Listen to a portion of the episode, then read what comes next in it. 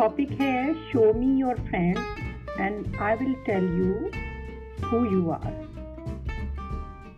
ज़्यादातर लोग अपने एनवायरनमेंट से शेप होते हैं बिकॉज़ ऑफ़ देयर सराउंडिंग एक लड़की है, उसको अपने फ्यूचर प्लान्स के बारे में पता है, उसको अपनी पर्पज ऑफ़ लाइफ के बारे में पता है गोल्स अचीवमेंट्स को लेकर वो बहुत रेस्टलेस है।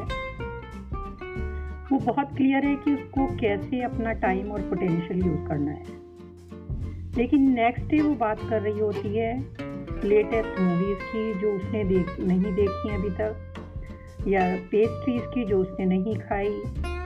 वो मिस कर रही है विंडो शॉपिंग को। It isn't it isn't about what is right and what is wrong लेकिन ऐसा क्या हुआ?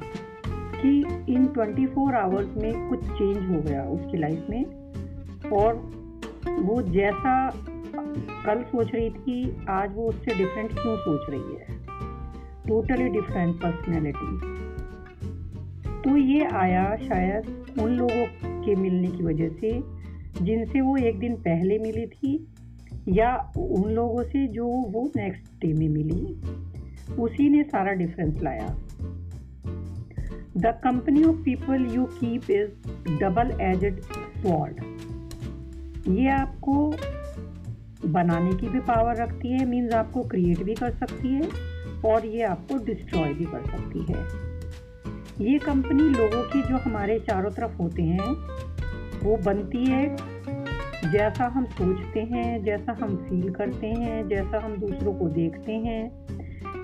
किस तरह से हम अपने आप को देखते हैं हम अपना प्रेजेंट एंड फ्यूचर इसी के ऊपर हमारा डिपेंड करेगा, उसी तरह से हमारा प्रेजेंट और फ्यूचर बनेगा। ये तो होता है कि कुछ लोग अपने आप भी क्रिएट होते हैं, बिना सराउंडिंग्स की हेल्प के। लेकिन यहाँ एक्सेप्शन की बात नहीं हो रही है। Majority of minds are shaped by their environment and because of their surrounding Your today is not simply shaped by your yesterday. Your today is in many ways shaped by the people with whom you spent yeah invested your yesterday. And your tomorrow will be shaped by the people you give your today to. To prove this point, writer ने एक story समझाई है यहाँ पे वो इस तरह से है कि एक चर्च का एक मेंबर था। वो चर्च में डेली सर्विस करता था। सडनली वो चर्च को में जाना छोड़ देता है। फ्यू वीक्स लेटर पेस्टर उनके घर जाते हैं। इट वॉज़ चिली इवनिंग बहुत ठंड थी। तो पेस्टर ने देखा कि उस व्यक्ति के घर में कोई नहीं है, वो अकेला है और एक जलती हुई आग के सामने बैठा हुआ है। उस आदमी ने पेस्टर को वेलकम किया ग्रीट किया और उसके लिए फायर प्लेस के पास एक चेयर रख दी। तो वहाँ पेस्टर उसमें आराम से बैठ गए। बट सेड नथिंग कुछ नहीं कहा उन्होंने। कुछ देर बाद पेस्टर ने आग में से एक चिमटे की हेल्प से एक कोयले को उठाया एम्बर को और केयरफुली उसको एक साइड में रख दिया। एंड वापस आके अपनी चेयर में बैठ गए और कुछ नहीं बोला। उस आदमी ने फैसिनेशन से ये सब कुछ देखा। उसने देखा कि जलते हुए एम्बर की चमक धीरे धीरे खत्म हो गई है। वो और वो थोड़ी देर बाद ही ठंडा पड़ गया और डेड हो गया। जब से पेस्टर आए थे, उन्होंने तब से एक वर्ड भी नहीं बोला था। जब पेस्टर उठकर जाने वाले थे तो उन्होंने एम्बर को फिर से वहाँ से उठाया, जो ठंडा हो चुका था, और उसको फिर से आग के बीच में रख दिया। तो वो कोल्ड और डेड एम्बर तुरंत जलने लगा, चमकने लगा। एक बार फिर से instantaneously it began to glow once again with light and heat of the burning coals around it paste जाने लगे तो होस्ट ने कहा thank you so much for your visit specially for the fiery sermon ये जो ज्ञान आपने मुझे दिया और इसके लिए बहुत बहुत शुक्रिया। मैं फिर से संडे में चर्च में आया करूँगा।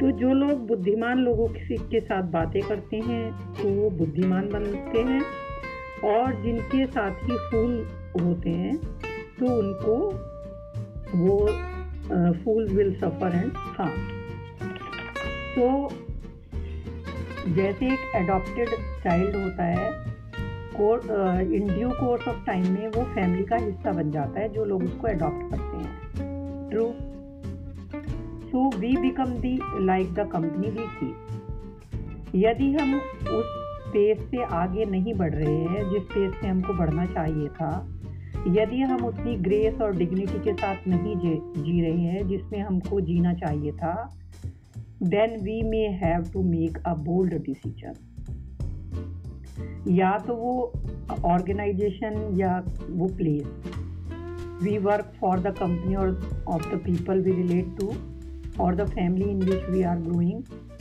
यदि ये हमको क्रिएट नहीं कर पा रहे हैं तो हमको शिफ्ट करना पड़ेगा डिफरेंट प्लेस पर from where we can grow और ये टफ डिसीज़न होगा बट नीडिड वन टू ये हमको लेना पड़ेगा।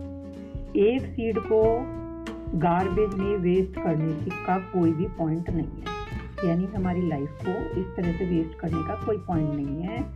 एक्स्ट्रा ऑर्डिनरी लोग ऑर्डिनरी ही होते हैं, जिन्होंने एक्स्ट्रा ऑर्डिनरी पैशन से ये सब कुछ पाया या किया। Legendary living is an identifying a cause वो कॉज जो larger than your own life हो। On which you are willing to invest every breath of yours to the very last breath you make history जब आपके पास कोई cause होता है जो आपको इंस्पायर करता है जो आपको देर तक जगा कर रखता है and fills every minute in between with the depths of passion in everything and every uh, anything give that extra and thus live an extraordinary life